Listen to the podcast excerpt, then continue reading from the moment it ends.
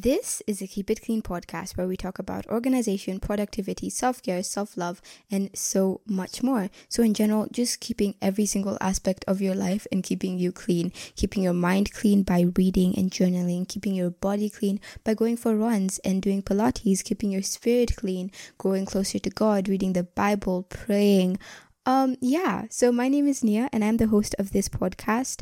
And like I mentioned earlier, this podcast has so many amazing topics. And because of this, I felt it suiting to create a season list. So if you're interested in one specific topic and one specific topic only, you listen to every episode in that season and it should float your boat. So the first season is productivity, where we talk about how to find motivation every day, how to be productive, creating a morning routine, getting your life back together. Season two is self care, self love, Christianity, my favorite. Self care versus self love. What's the difference? Self care ideas, how to grow closer to God as a teenager, which is something I feel we all need.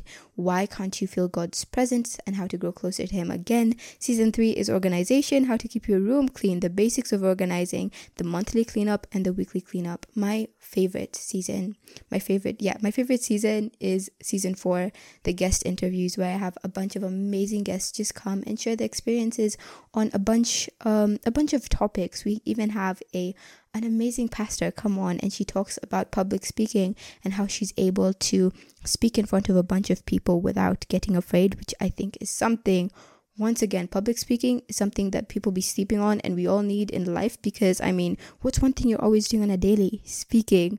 Thank you so much for listening to this little introduction episodes. Of course, feel free to reach out. The podcast Instagram is at keep it clean underscore podcast. Um, yeah, definitely listen to a normal podcast episode that you feel inclined to listening to. I recommend the new ones. I really like those. Um, God bless and goodbye.